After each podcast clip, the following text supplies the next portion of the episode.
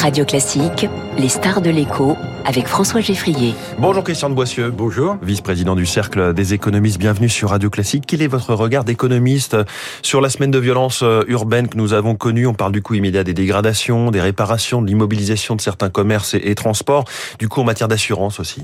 Écoutez, il faut que les assureurs couvrent les sinistres qui doivent couvrir. Hein, et Bruno Le Maire a beaucoup insisté là-dessus, sur le fait que il a raison. Je parle de Bruno Le Maire sur le fait qu'il fallait, euh, en quelque sorte, réduire les franchises, accélérer les remboursements, etc. Ça me paraît important.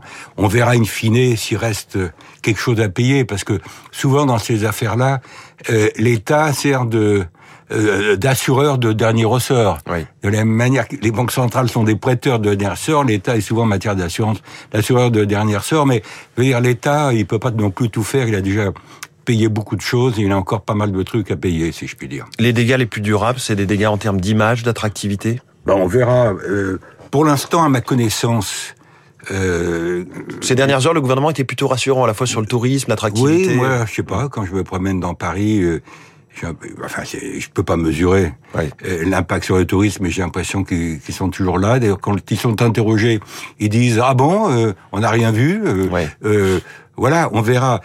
C'est plus, je veux dire, il y, a, il y a des questions d'image. Euh, Il y a des problèmes de confiance parce que effectivement du côté des commerçants qui ont été vandalisés euh, euh, après après le après le Covid, après les conséquences de la guerre en Ukraine, ça fait quand même beaucoup de chocs Ouais. et, et sur la confiance. Donc, euh, il y a les coûts directs, il y a les coûts indirects. Et c'est trop tôt, à mon avis, pour dire ça. C'est un milliard, c'est 5 milliards, on n'en sait rien. On entend beaucoup de critiques ces derniers jours sur les politiques de redistribution, de désenclavement, d'égalité des chances, de mixité sociale, qui en gros n'auraient pas joué le rôle qu'elles auraient dû d'amortisseur de, de choc. J'entends ça également. On vous dit, il y a 80 milliards, je crois, d'euros qui ont été entre guillemets déversés sur les banlieues. Mais je veux dire, on peut aussi se poser la question inverse. Si ça n'avait pas été le cas, euh, est-ce que la situation serait pas pire aujourd'hui? Je veux dire, euh, il est clair qu'il y a un problème d'efficacité de la dépense publique. C'est pas la première fois que j'en parle à votre Oui. micro et ça concerne beaucoup de dépenses publiques, y compris celle-là. Mais il faut, faut pas non plus considérer que tout ça, ça, ça a été de l'argent complètement perdu euh, dans les sables. Je pense que ça a eu quand même, il y a eu un impact. Oui. Christian de Boissieu, l'inflation est toujours le sujet économique numéro un du moment. L'INSEE euh, a mesuré la hausse des prix à 4,5% en juin dernier par rapport à juin 2022, mais sur deux ans, on est à 10,5% de hausse des prix. Le grand public réalise enfin deux choses. Les prix ne reviendront pas à ce qu'ils étaient et, et l'inflation ralentit plus lentement euh, que ce que l'on espère. Oui, et d'ailleurs, vous avez vu, puisqu'on parlait de l'été, euh, les intentions de vacances sont revues, si je puis dire, à la baisse par euh, du fait de l'inflation, hein, parce que ça pèse sur le pouvoir d'achat, et donc les gens qui sont interrogés disent qu'ils partiront moins loin et moins longtemps. Euh, bon, donc euh, euh, je reviens sur cette affaire d'inflation. Euh, Christine Lagarde, la, la, la, patronne de la Banque Centrale Européenne, a bien insisté l'autre jour sur le fait que, certes, ça baisse un peu, mais euh, ce qu'on appelle le, le, noyau dur d'inflation, c'est-à-dire une fois que vous avez enlevé l'impact des prix de l'énergie et des prix alimentaires, le noyau dur reste à un niveau élevé. Et euh, alors, il y a le débat sur le rôle des marges. Euh, du côté des entreprises et, elle posait la question des salaires. Alors moi je suis, je pense qu'elle elle pose la question des salaires plutôt comme un, avertissement que comme la réalité d'aujourd'hui parce que quand vous regardez par exemple la France, euh, grosso modo en moyenne euh, il y a eu des pertes de pouvoir d'achat. Les, les, les, salaires réels ont baissé, ils ont augmenté, certes, il fallait qu'ils augmentent, mais moins vite que l'inflation. Donc, alors, je parle pas de tel ou tel métier mais en ils tension. augmentent tout de même, ce qui alimente effectivement cette inflation sous-jacente dont vous parlez. Oui, mais je suis d'accord avec vous. Bien mmh. sûr, ça veut dire qu'il faudra du temps pour revenir vers le 2%, à supposer que le 2% d'inflation reste l'objectif des Il y a un débat là-dessus, oui. Il y a un débat, vous avez vu que mon collègue Olivier Blanchard, l'ancien chef qui avait déjà défendu une idée pareille il y a quelques années, dit pour parvenir à 3. Je crois que c'est pas le moment pour les banques centrales oui. de baisser la garde sur l'objectif d'inflation. Donc, je comprends qu'elle reste à 2 comme objectif, mais 2%, ça sera pour euh, 2024-2025. Oui. Il va falloir du temps pour pour décélérer. Mais dans comme... tous les cas, il y aura eu cette perte de pouvoir d'achat au global. Ah ben ça, ah, ça oui. sera pas rattrapé. Il y a des problèmes d'asymétrie. Si vous voulez, on vous dit les prix alimentaires vont baisser à la rentrée. Euh, bon, euh, si c'est le cas, très bien. Moi, je reste un peu sceptique parce qu'il y a quand même des effets d'asymétrie entre la hausse et la baisse. On parle plutôt de promotion sur certains produits que de véritable baisse. Hein. Oui, moi, je, j'attends de voir. Euh, vous avez vu comme moi que les prix de l'énergie ont beaucoup baissé, euh, gaz, pétrole, etc.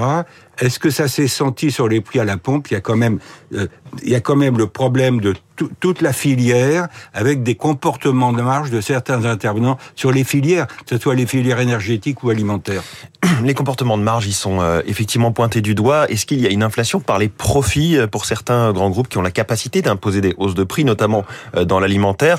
L'INSEE semble dire que oui, l'Observatoire des prix et des marges semble dire que non. Moi, je pense que je suis plutôt du côté de l'INSEE, hein, très franchement. Alors, euh, pas tous, pas tout le monde, mais je pense qu'il y a quand même un certain nombre de euh, d'entreprises qui sont dans situation faiblement concurrentielle qui ont en quelque sorte, qui n'ont pas répercuté la baisse de, des prix sur les marchés internationaux intervenus depuis quelques mois pour euh, pour en faire profiter le consommateur final. Donc c'est là où ça serait sympa de développer des relations directes entre producteurs et consommateurs et, et, en quelque sorte réduire le rôle des intermédiaires. Mais ça fait des années qu'on en parle et ça fait des années qu'on n'y arrive pas vraiment. Christian de Boissieu, les rencontres euh, économiques d'Aix-en-Provence, ça commence après-demain, vendredi. Vous coordonnez notamment une session spéciale autour de la présidente de la BCE, Christine Lagarde. Vous pourrez lui dire tout ce que nous venons d'échanger. De, et du président du Sénégal, Macky Sall. Quel en est le sujet?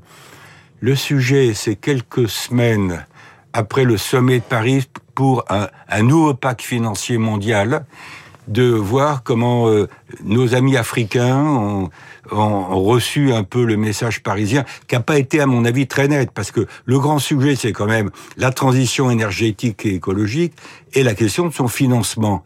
Et à l'occasion de ce débat, qui est quand même assez précis, on a posé des, questions sur le nouveau système monétaire et financier international, la gouvernance mondiale, des sujets importants.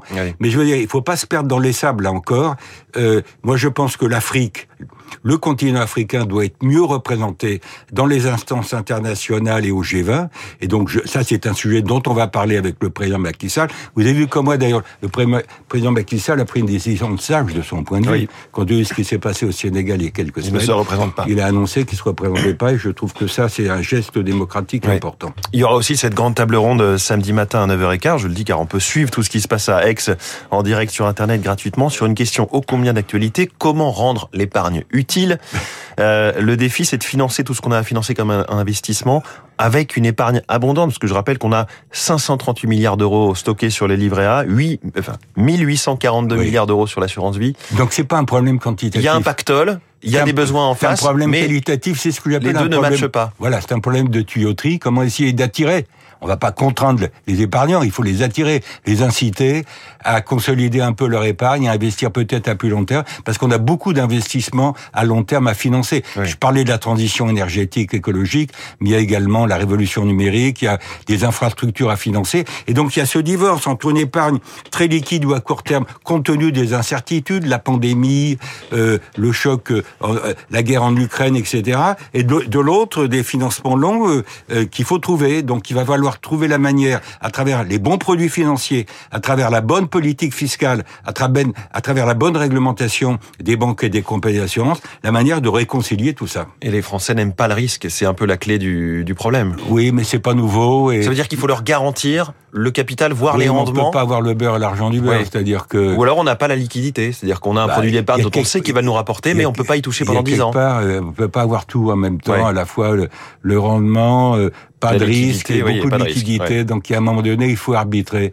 Le, pour l'instant, le problème de l'arbitrage est en faveur de l'épargne liquide ou à court terme. Vous parliez des livrets A, vous avez vu comme moi le phénomène de recollecte très important. C'est un problème de manque de confiance, d'incertitude totale, le brouillard, le brouillard qui fait qu'il y a une très forte préférence pour la liquidité, hmm. pour, des, pour de l'épargne à court terme. Difficile de faire une révolution culturelle chez les Français pour le, les inciter à acheter des actions. Alors c'est pas un problème de plombier, mais c'est quand même un problème de tuyauterie.